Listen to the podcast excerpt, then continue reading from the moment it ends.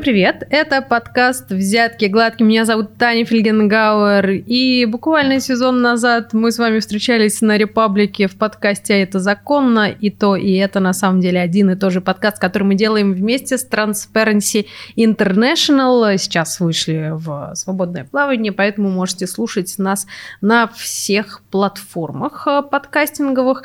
У нас сегодня будет такая в широком смысле тему продолжения наших разговоров постоянных про недвижимость, но все же с некоторой спецификой обо всем чуть подробнее позже. Пока что представляю сегодняшних экспертов. Это Анастасия Иволга, глава аналитического отдела Transparency International Россия. Настя, здрасте. Всем привет. И Григорий Машанов, юрист Transparency International Россия. Здрасте, Григорий. Добрый день. Почему мы остановились в очередной раз на недвижимости? Не только потому, что это отличный способ спрятать деньги. И вообще все любят недвижимость. И квартирный вопрос, как известно, испортил э, всех давно и безвозвратно. Обыкновенные люди. Квартирный вопрос только испортил их. Но здесь есть один аспект, о котором мы еще ни разу не говорили, и конкретно я имею в виду риэлторов. И все эти риэлторские сделки. У Transparency э, выходит соответствующий доклад, где все обстоятельно с ссылками, документами, статистикой и прочими радостями любого антикоррупционера. Но мы решили рассказать обо всем подробнее и в то же время чуть популярнее для широкого круга слушателей, потому что не каждый готов читать такое количество букв. Поэтому облачим же это в некоторое количество минут. Настя, почему на риэлторах сделан такой акцент? Собственно, я думаю, что многие наши слушатели помнят дело Захарченко и ассоциируют его именно с тем, что у него было обнаружено около 8 миллиардов налички. Но не все вспоминают о том, что помимо налички у него было обнаружено квартир, недвижимости, домов а, на почти 500 миллионов рублей. Дмитрий Захарченко занимал должность в Рио начальника ныне ликвидированного управления ТЭК Главного управления экономической безопасности и противодействия коррупции МВД России, когда в сентябре 2016 года ему были предъявлены обвинения в коррупции и злоупотреблении полномочиями. В ходе обысков было найдено 27 объектов недвижимости, в том числе 13 квартир – Суд приговорил Захарченко к 12,5 годам лишения свободы и штрафу в 117 миллионов рублей, а также лишил всех государственных наград и звания полковника.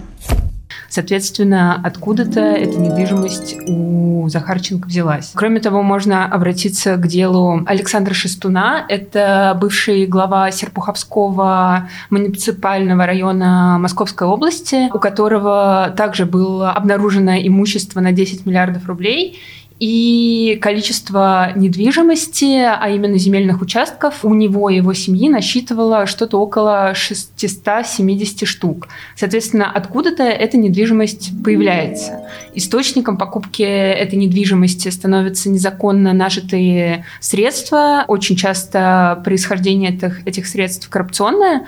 Но, опять же, мы понимаем, что, скорее всего, ни Захарченко, ни какой-то его помощник не покупал допустим, какой-то пентхаус или дорогую квартиру в центре Москвы напрямую, через сделку с непосредственным собственником этой недвижимости. Всегда в этой сделке принимает участие тот самый тайный, темный посредник, о котором очень часто ничего не известно, и это всегда риэлтор.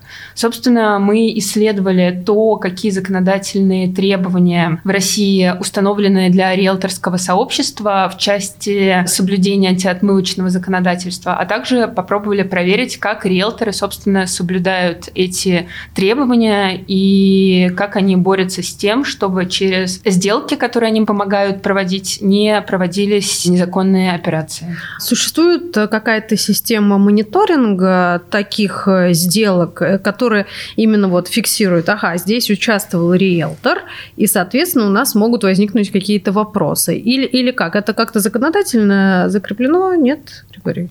Да, закреплено. Вообще в России есть очень давно большая система, которая касается того, чтобы контролировать, чтобы, в общем, грязные деньги нельзя было отмыть. потому что, ну, на самом деле она появилась совсем недавно, в начале нулевых годов. Есть такая организация, международная ФАТ, которая занимается противодействием отмыванию денег, и Россия в начале нулевых умудрилась угодить в черный список этой организации. То есть это по факту полностью заблокировались какие-то сделки с западными банками, и Россия затем приняла ну, много всяких законов, которые всего этого касались.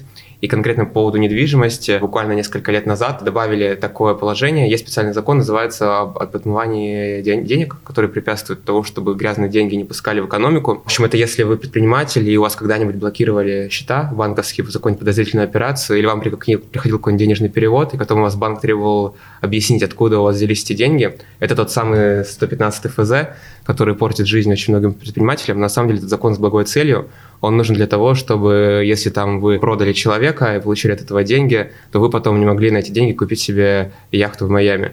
Человека вот. это, конечно, очень сильно утешит, которого вы продали, что вы не можете теперь потратить деньги Не, ну смысл конечно, в том, что если ты продал человека, а потом эти деньги никуда не можешь потратить, то продавать человека смысла нет.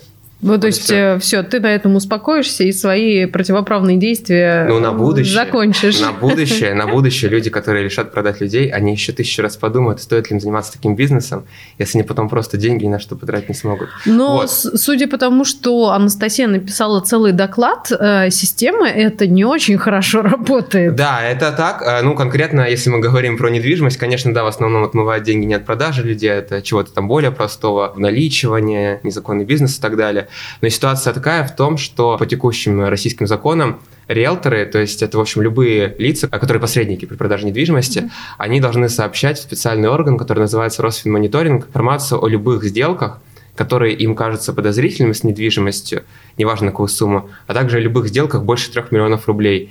Ну, то есть какая-то сейчас получается история, да, если вы покупаете там обычную квартиру в Москве, то по закону ваш риэлтор должен заполнить специальную карточку о том, кто покупает, что покупает, теория, откуда взялись деньги, и должен отправить эту карточку в Росфинмониторинг, а он там что-нибудь с ней сделает. Или, скорее всего, ничего не сделает как у нас статистика да, показывает. И даже это не соблюдается. Потому что по статистике, если я правильно помню, по докладу, в России сколько там, 50 тысяч риэлторов где-то, 53 да? тысячи риэлторов, и из них только 10% регистрируются на специальном ресурсе Росфинмониторинга, который создан как раз для того, чтобы Росфинмониторинг следил за количеством организаций, которые осуществляют риэлторскую деятельность, во-первых. А во-вторых, через этот ресурс как раз риэлторские организации могут подавать информацию как о сомнительных сделках, так и о сделках в размере от 3 миллионов рублей и выше. А здесь здесь вообще важно, наличными платят, не наличными. Ну, то есть можно же сделать эту сделку сделку сделать, да, извините, ее провести абсолютно незаметно, сделать ее практически невидимой, потому что это электронные деньги везде оставляют следы, угу. а деньги наличные не всегда оставляют следы. Конечно, да, собственно, у нас, если я правильно помню, еще лет пять назад вообще большая часть всех сделок с недвижимостью это все был только канал, Сейчас немного изменилась ситуация. Но сейчас, смотрите, вот сейчас буквально опять-таки внесли поправки в закон, мы про это пишем доклад, как сейчас происходит. Любая сделка больше 3 миллионов рублей, неважно, наличными, безналичными, бартером, вы там, не знаю, обмениваете на, на, на козу там дом в, да, в дачном поселке. Если больше 3 миллионов рублей стоит, нужно заполнить карточку риэлтору и отправить в Росфинмониторинг. И написать, что за этот дом, который стоит больше 3 миллионов да. рублей, мне дали 15 коз и 3 коровы. Типа... То есть неважно единица измерения, но стоимость... Перевести в деньги их да. надо. Нет, конечно, мы, знаете... А, то есть, все, единица измерения все же важно, нет, нет, нет, знаете, конечно, да, если было в коже, было бы очень весело, но, к счастью, это не так. А сейчас, какие поправки внесли закон этим летом, получилась такая история, что с января следующего года, у нас же, как обычно, да, в январе там 200 законов вступает в силу, нужно все это сидеть, читать, изучать. И получается, что если даже сделка хоть 10 миллионов рублей, но риэлтор считает, что она не подозрительная, ну вот э, там, вы там принесли, допустим, ему мешок с деньгами, но у вас барный. очень честные глаза. У вас очень честные глаза. Я считаю, что ваши деньги, они не являются подозрительными, поэтому мы об этом никому не скажем. Анастасия, насколько вот эта проблема широка, глубока и серьезна? И я так понимаю, что во многом именно она отражена в вашем докладе. Я хотела сначала бы немножко дополнить слова Гриши и сказать, что в 2019 году Росфинмониторинг распространила между риэлторским сообществом информационное письмо, где он обрисовал, что такое с точки зрения Росфинмониторинга подозрительная сделка и на какие именно красные флаги каждый риэлтор должен обратить внимание при взаимодействии с клиентом. Росфинмониторинг советует обращать внимание на те сделки, когда риэлтора просят оформить недвижимость на подставное лицо, либо если деньги для получения сделки идут из-за рубежа именно с каких-либо офшорных юрисдикций, либо клиент настаивает на наличном расчете проведения подобной сделки, либо если сумма сделки несоразмерна, цитата, социально-экономическому статусу клиенту. Ну, то есть сами рекомендации примерно таковы, там список гораздо больше, я не буду озвучивать все, но факт в том, что мы в рамках нашего исследования решили проверить то, как риэлторы соблюдают вот эти вот рекомендации Росфинмониторинга и провели 10 э, интервью с представителями реально работающих риэлторских организаций, где как раз э, легенда Э, человека, который брал интервью, заключалась в том, что он представляет интересы чиновника, что чиновник хочет купить недвижимость и зарегистрировать ее не на себя, а на подставное лицо. Я напомню для наших слушателей, что все чиновники должны декларировать свою недвижимость в ежегодных декларациях о доходах и имуществе, поэтому иногда чиновники прибегают к такой системе, когда имущество регистрируется не на себя, а на родственниках, которые не указываются в декларациях, а именно на совершеннолетних детей, бабушек, дедушек, мам, пап и так далее. Это отличный способ для того, чтобы скрыть реальную информацию о той недвижимости, которой ты владеешь. Кроме того, мы предлагали риэлторам совершать сделку за счет средств, находящихся на счетах офшорной организации, и очень просили, чтобы та информация о сделке, которую мы хотим провести, не попадала в Рос финмониторинг, чтобы Росфинмониторинг ничего не знал об этой сделке. То есть решили прям взять сразу 100 ну, из 100? 100 из 100. Такие, То есть мы посмотрели... Давайте мы прикинемся максимально плохим коррупционером и, и, и, и тупым к тому же, да, видимо, да, потому да, что решили да. прямо все использовать. Да, то есть мы решили разыграть такую сценку. И как оно? В нашей печали большой только одна риэлторская организация сказала нам, что, извините, всю информацию о всех сделках мы передаем Росфинмониторинг, играть по вашим правилам мы не будем. И большинство риэлторских организаций э, согласились проводить сделку ровно так, как мы хотим. То есть регистрировать на водителя дорогую квартиру в центре Москвы, да, конечно, пожалуйста. Сделка за счет денег офшорной организации тоже, конечно же, пожалуйста. Мы все сделаем, и у нас есть прекрасные цитаты этих самых риэлторов, которых, может быть, я немножко попозже озвучу, потому что они супер иллюстративные и говорят нам о том, что риэлторы готовы работать с любым клиентом, главное, чтобы он просто платил деньги. Ну, если риэлтор никак не отвечает по закону, то спрос с него, в принципе, какой может быть? У него есть некие рекомендации, Угу. И все, а рекомендация это всего лишь рекомендация. Давайте честно. Где здесь нарушение закона, черт побери? Риэлтор ни при чем. Бедный парень просто пытается заработать на кусок хлеба. Ну, смотрите, вообще, конечно, по закону риэлторы, они-то, конечно, должны просто сообщать да, о сделках сейчас, потом сообщать о подозрительных сделках. Росфинмониторинг как даже штрафует, но Росфинмониторинг это как бы не, не, не очень-то большое ведомство, сколько там, 500-700 человек работает, у них есть куча как бы другой работы, у них же не только есть риэлторы, у них есть магазины, которые торгуют ювелиркой, у них есть те же продажи дорогих каких-то вещей, продажи дорогих картин. Ну, знаете, ну, даже, предметы роскоши. Да, знаете, даже почему безумные цены за картины платят в основном не потому, что это какие-то гениальные произведения искусства, а потому что через них просто очень легко отмыть деньги деньги и потом их просто спрятать. Вот. У нас, кстати, был отличный подкаст про коррупцию на арт-рынке и про то, каким образом коррупционеры умеют прятать незаконно нажитые деньги именно в прекрасных картинах, предметах искусства и прочему, и прочему. И что для этого используется, какие схемы. Мария Попу и Илья Шуманов рассказывали нам про эти э, все сценарии. Это очень захватывающе. А золотиться хотим, значит, вывозим культурные ценности, ну-ка отдавай сюда, мы это все в музей отдадим. Ты вывозишь культурные ценности, гад. Чего стоит открыть буфет в Третьяковке? Я так понимаю, что это сразу человек становится долларовым миллионером. На бумаге все хорошо, но не хватает хватает действий. Как-то не пошло прозвучало бы, вот, но если статья есть, то и найдутся люди, которые должны по этой статье сесть. Музей становится тоже жертвой вот этой вот существующей политики, отсутствия вообще каких бы то ни было репутаций. Мы называем это элегантной взяткой. И думаешь, так, интересно, сколько же этот человек заплатил денег, чтобы поставить здесь свой ларек?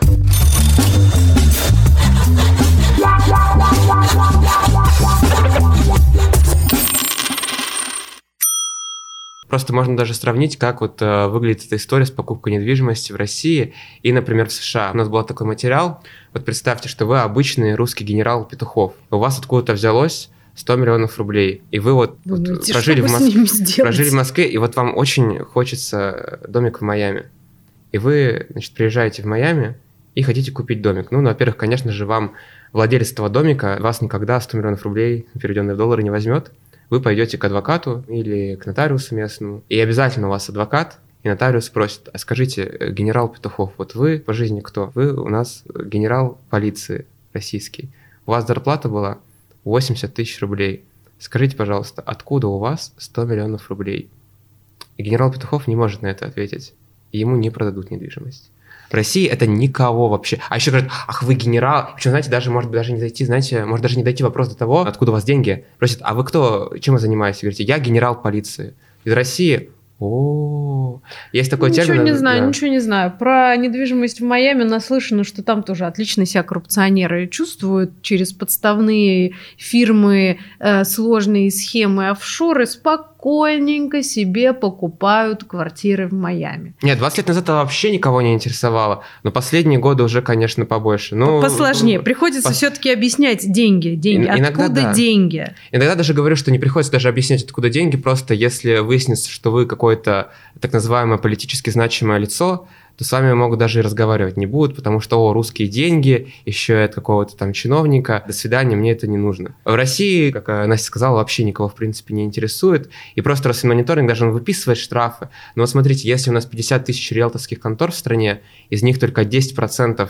есть в этом реестре Росфинмониторинга, но очевидно, что он просто им не, не успевает выписывать штраф. Есть, например, налоговая, которая вообще автоматически штрафы чуть ли не выписывает. У них там система все это видит, ну, как с камерами, в общем, на машины. Росмониторинга у него вообще и близко ничего такого нету. Прилетит тебе штраф, но, скорее всего, не прилетит. Поэтому ничего не делается. Настя, что вот э, в этой ситуации с риэлторскими э, сделками вообще, как обстоит дело? Потому что вы сказали, что у вас есть интересные цитаты. То есть, в принципе, вот эта коррупционная составляющая, она там цветет махровым цветом. И э, тенденция скорее негативная. Ну, в общем и целом получается так, потому что мы как раз попробовали проверить, как на практике реализуются рекомендации, и нам стало понятно, что, кажется, никак они и не реализуются. Вот я хотела озвучить голосом. Когда мы предлагали одному из представителей риэлторских агентств оформить сделку на третье лицо, то есть не на самого покупателя, а я напомню, что наш покупатель чиновник, и он хочет оформить недвижимость на, скажем, своего водителя, нам говорили, у нас много есть, и министры покупают разные, то есть разного сегмента сословия люди.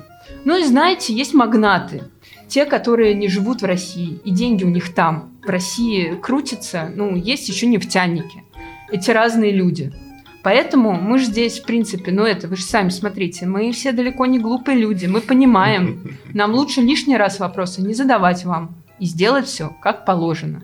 Вот так вот, в общем, Молодцы, это- молодцы. Я считаю, что в одном ответе сразу все нюансы, и никто больше не будет задавать дурацкие вопросы. Настя, а зачем вы делали такой доклад? Вот, Вот затем, видимо, что- и делали. чтобы померить э, температуру того, как воспринимается рекомендация Росфинмониторинга сообщить все-таки о подобной сделке. Простой русский министр. Ну что может Ну быть да. подозрительного, если простой русский министр покупает квартиру на Плющихе? Ничего подозрительного абсолютно не может быть. Но мне очень понравилась вот эта вот еще открытая реклама своей риэлторской конторы, что типа да к нам обращаются, да только в путь, ребята, у нас это так вообще распространено. Здесь коррупция, правильно ли я понимаю, да, тоже, чтобы мы не пустили ничего важного. Коррупция здесь в том, что из-за того, что присутствует посредник, никто не задает вопросы, откуда деньги. Таким образом, чиновник или госслужащий или кто-то такой еще подотчетный сильно может э, легализовать любые объемы денег. По сути, да, и еще больше возможностей открывает то, что сделки могут совершаться за наличный расчет, и, соответственно, найти следы этих денег будет практически невозможно. В теории, конечно, могла бы быть такая история, что чиновники просто, допустим, берут каких-то знакомых своих юристов, их просят совершить сделку, ну, потому что, да, они все-таки не додумываются до вот того, чтобы договор чисто между собой заключить. Хотя, в принципе, можно на самом деле заключить договор просто вот там, э, допустим, министр на свое имя берет и покупает какого-то лица квартиру на 100 миллионов рублей. И если формально договоре-то, в общем-то, ни риэлтора, никого другого нет, то, в общем-то, и сообщать некому, если, правда, при этом деньги передаются наличными. Но просто риэлторские конторы, как правило, все-таки с наличными не работают, потому что им же нужно потом как-то легализовать. Если они, допустим, подадут их в банк, а банки у нас вообще очень строго, на самом деле, к 115 закону относятся, то у них потихоньку начинают возникать эти вопросы.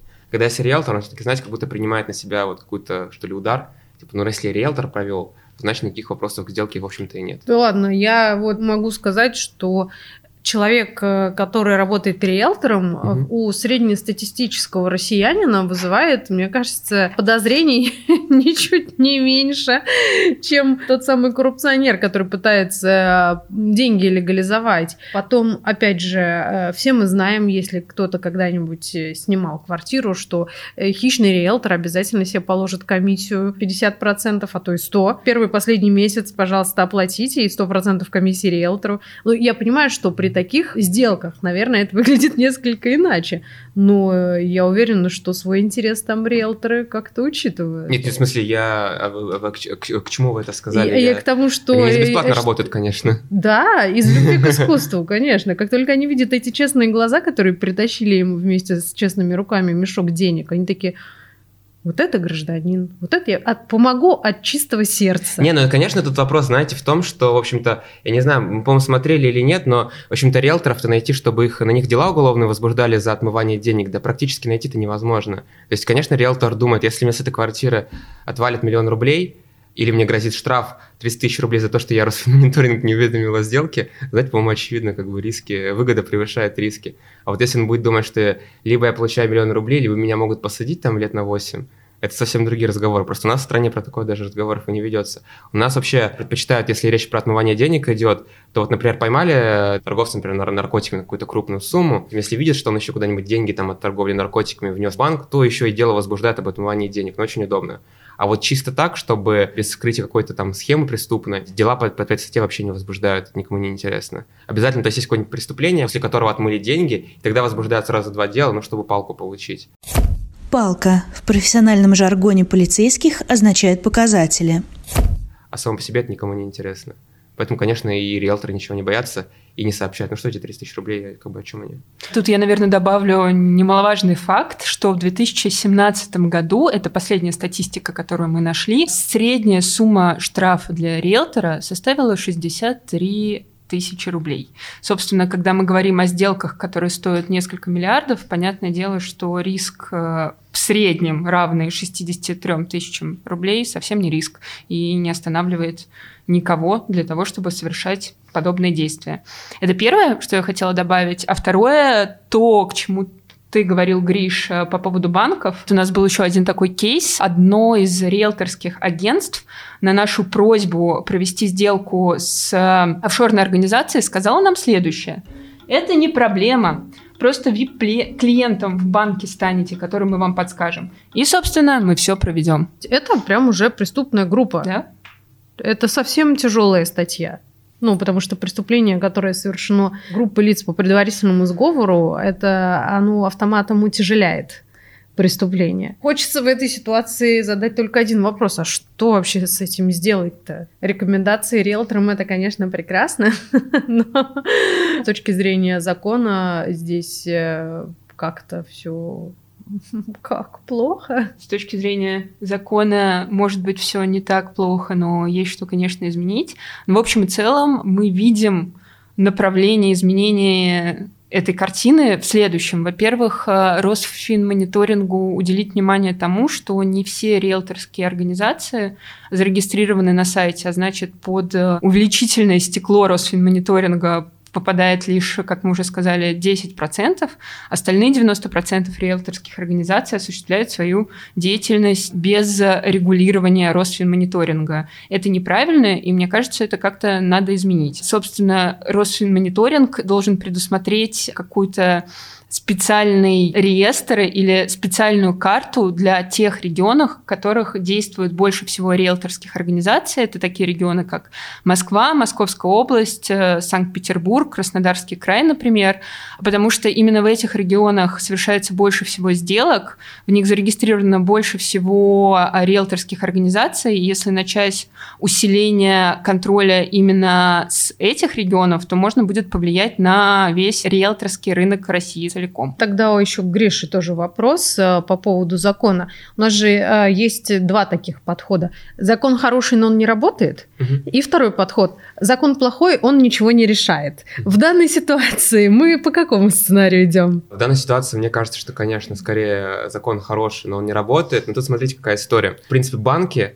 российские, их тоже абсолютно не интересовало, что вы там э, кладете на счет, куда вы там проводите деньги, откуда они и так далее. Но потом где-то последние лет 5-6 когда сменилось руководство в Центробанке, Центробанк начал массово отзывать лицензии, массово штрафовать банки за несоблюдение антиотмывочных правил. Банки, наоборот, озверели и начали блокировать каждую вторую операцию, чуть ли не которая там на, на 100 тысяч рублей, там э, перевод, не знаю, за, за, за лечение, за, за брекеты, например, или еще за что-нибудь в таком духе то, конечно, тут возникает вопрос. Вот смотрите, банки, вот они, они очень сильно боятся, что у них Центробанк отберет лицензию, поэтому они дуют на молоко. Вот у нас ситуация такая с риэлторами, что они, в принципе, ничего не боятся. Ну, потому что на штрафуют тебя на 40 тысяч рублей. Даже в крайнем случае тебя попробуют ликвидировать юрлицо, ты закрываешь контору, открываешь новую контору. Ты знаете, что банк, например, открыть нужно миллиард рублей. А чтобы риэлторскую контору открыть, не знаю, там 10 тысяч рублей нужно, чтобы пакеты документов подать. Ну, и то я... есть здесь mm-hmm. вопрос э, и э, адекватности, и строгости регулятора. Ну, конечно. Ну, знаете, конечно, конечно, вот в нашей стране мне как-то не хочется призывать посадить всех,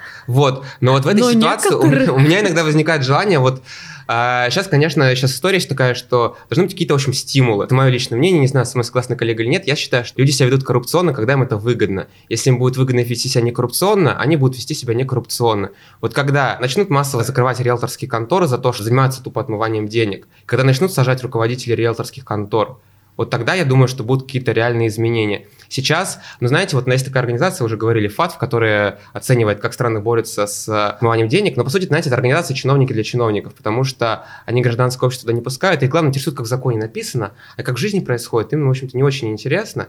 И вот если на Россию начнется какое-то более серьезное международное давление по поводу того, что ну, сколько можно там, а тут вас тут грязные деньги, мы сейчас возьмем просто вашим банкам, не знаю, закроем их э, филиалы в западных странах, запретим вам там работать с евро и так далее. Если начнется такая вот реально серьезная угроза, будьте уверены, за, за год вот все это прекратится. С банками угу. я могу представить угу. себе, угу. Как, как это работает. Угу. И регулятор могу себе угу. э, представить тоже, как обращается с недобросовестными участниками угу. рынка.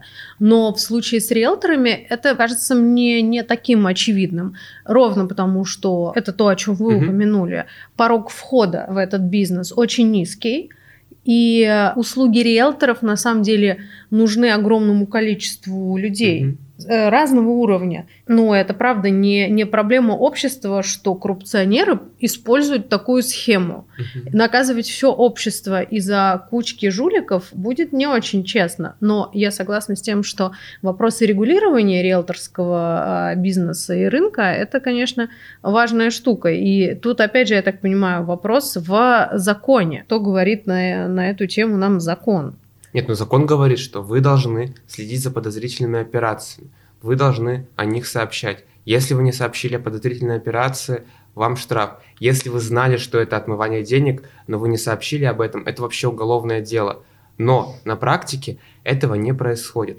Почему-то недвижимость не находится, судя по всему, в фокусе внимания Росфинмониторинга, судя и по количеству штрафов, и по количеству прописанных организаций. Знаете, что сложно, что ли? Если мы смогли посчитать количество риэлторов, просто соотнести, сколько зарегистрировано и сколько висит э, в реестре. Им как бы тоже, тем более, не проблема это сделать, но они почему-то этого не делают, значит, у них нет на это стимулов. Но значит, нужно понять, в общем-то, какие стимулы и надавить так, чтобы стимулы, собственно, появились. Настя, вот э, Гриша упомянул, что не в фокусе внимания находится часто вот эта составляющая истории с недвижимостью. Но, тем не менее, есть журналисты-расследователи, есть антикоррупционеры, и они-то пользуются и реестрами, и всякими базами данных. Недвижимость – это все-таки вещь, которая так или иначе где-то она прописана, ну, и на кого-то она записана.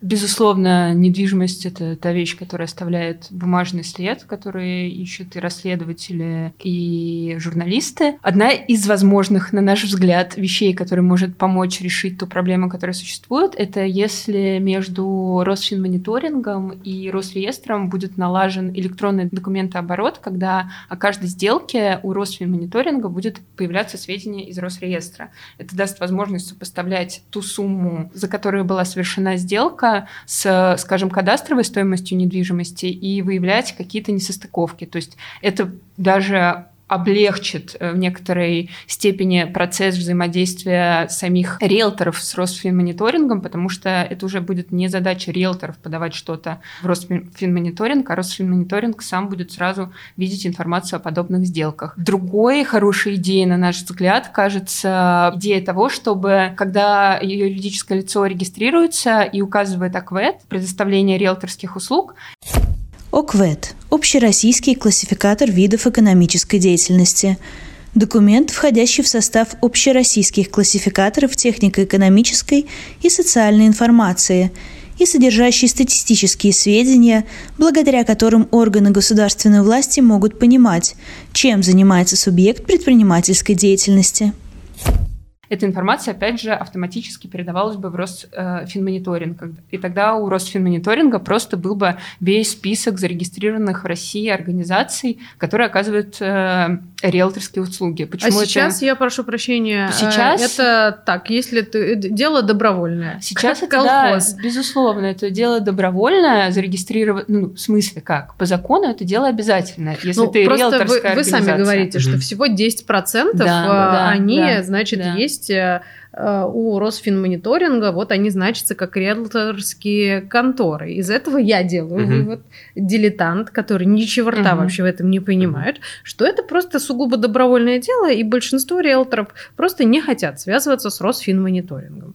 Ну, видимо, э, надо трактовать это так, потому что, насколько я знаю, Гриш, поправь меня, mm именно за регистрацию на сайте Росфинмониторинга нету никакой санкции. То есть, если ты зарегистрировался или нет, тебе ничего применимо быть не может. Нет, насколько я помню, там сам себе штраф, он есть за то, что ты э, не стал на учет. Просто его очень редко почему-то выписывают. Мне просто кажется, что Росфинмониторинг просто завален всякой разной работой, и у них на самом деле главная работа, которая у них стоит, вот чтобы там э, не говорили там российские власти и так далее, на самом деле они очень, конечно, хотят выглядеть прилично в мире, это очень заметно по всем действиям, которые происходят. И вот все, что действует Росфинмониторинг, иногда просто видишь, что это направлено на то, чтобы рекомендации ФАТ выполнить, или там рекомендации, э, есть еще такая организация, называется Moneyval европейская. Moneyval – Комитет экспертов Совета Европы по оценке мер борьбы с отмыванием денег, является региональной группой по типу ФАТФ на территории Европы.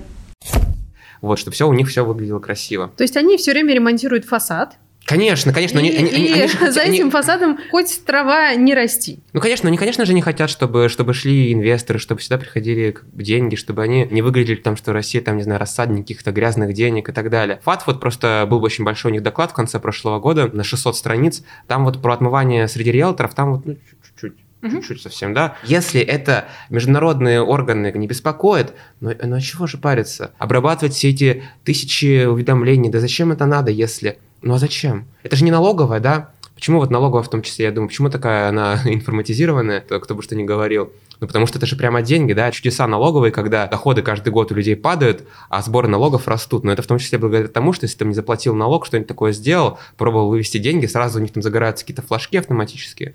Не сразу там все блокируют, посылают запросы и так далее. Просто мониторинга ну, ничего этого нет. Спасибо, что уведомления хотя бы можно в электронном виде отправить, а не бумажной почтой голубина. Уже вполне себе достижение. Поэтому пока не будет стимулов, думаю, что здесь то есть эти, которые рекомендации, которые говорятся, но чтобы их внедрить, должны быть какие-то стимулы, да, mm-hmm. реальные. А вот как-то непонятно с ними. Ну, то есть тогда мы вернемся к тем мерам, о которых э, говорила Настя. Это действительно выглядит очень логичным и действенным. А, обязать, обязать риэлторов регистрировать контору у Росфинмониторинга. И следующий шаг а, сделать кросс-базу Росфинмониторинга и На- Росреестра. на- налоговый Налоговый, да. Это, это как раз поможет э, провести все эти связи между тем, что у человека есть, что он делает и что он декларирует. Что можно еще использовать в борьбе с э, этой э, ситуацией беспредела риэлторского? Ну, отчасти это то, о чем говорил Гриша. То есть немного... Гриша, конечно, говорил не немножко все ужесточить, а значительно все Практически до расстрелов, да, Да, да. я Но- поддерживаю. В общем, в целом, а, также мы предлагаем привязать штрафы, которые накладывает Росфинмониторинг, к сумме сделки. То есть, если сделка на, скажем, я не знаю, миллиард рублей, чтобы, скажем, а, 10% от этой сделки как штраф накладывался на риэлтора, который оказывает услуги в том случае, если эта сделка подозрительная, если эта сделка осуществляется с целью отмывания денежных средств. Мне кажется, это также повлияет на то, что риэлторы начнут внимательнее относиться к тем сделкам, которые они проводят, потому что риски, опять же, для них, по крайней мере, финансовые, возрастут. А у нас же, ну, как правило, очень много кто отмывает эти деньги.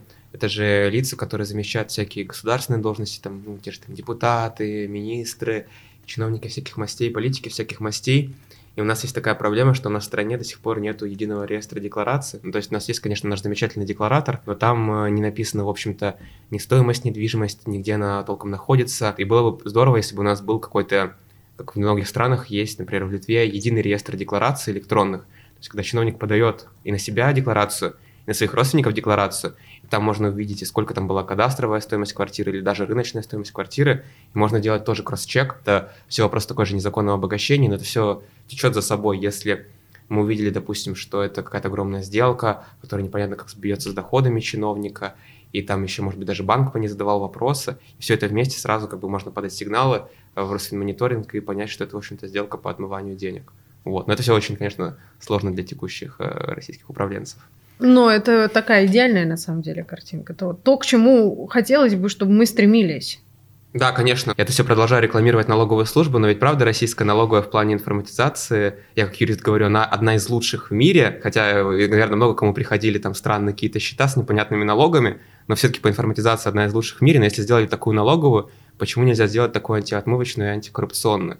Я наверное, думаю, проблема в том, что наши технологии по отъему денег у населения, они всегда сделаны супер круто. Да. А вот э, технологии по борьбе с коррупционерами, они не то чтобы, ну, в них не сильно заинтересованы. Поэтому все стоит вместе с этим возом и ныне там. Главное не выйти на самого себя. Да, и, э, конечно, в этом плане журналисты-расследователи и антикоррупционеры, они так, ну, не то чтобы с ветряными мельницами, но вот как-то близко к тому, нет? Или это слишком у меня упаднический взгляд на вещи? Ну нет, я скорее с этим не согласна. То есть я вижу Гриша что-то хочет Нет, добавить. конечно, это неправда. То, что вносит гражданское общество, это имеет огромный вклад. Просто он видим больше не в России, а за рубежом. Знаете, вот история есть такая, что в Лондоне примерно четверть недвижимости, которая находится в центре, она принадлежит офшорным компаниям. То есть непонятно вообще, кому она принадлежит. Ну или бывшим или нынешним чиновникам. Короче, четверть недвижимости принадлежит всяким подозрительным личностям там. И было же огромное количество скандалов, когда там покупали всякие непонятные люди какую-то дорогую недвижимость. Там правительство Британии, например, ввело понятие ордера по изъятию незаконно полученной недвижимости, и уже изымали у нескольких чиновников такую недвижимость, ну, правда, не у российских, например, у азербайджанских, которые не могли объяснить, откуда они взяли деньги на эту недвижимость. То есть, если 20 лет назад никого вообще не волновало, в Лондоне, там, в Майами, еще где-то, откуда вы взяли на это деньги, потому что раз идут деньги, идут деньги, за это очень много критиковало гражданское общество.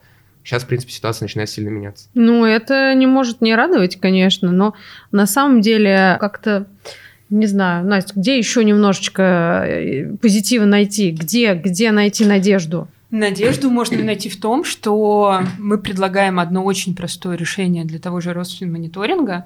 Вот, например, нет сил и ресурсов сейчас э, заниматься тем, чтобы все риэлторские организации России были зарегистрированы на этом реестре.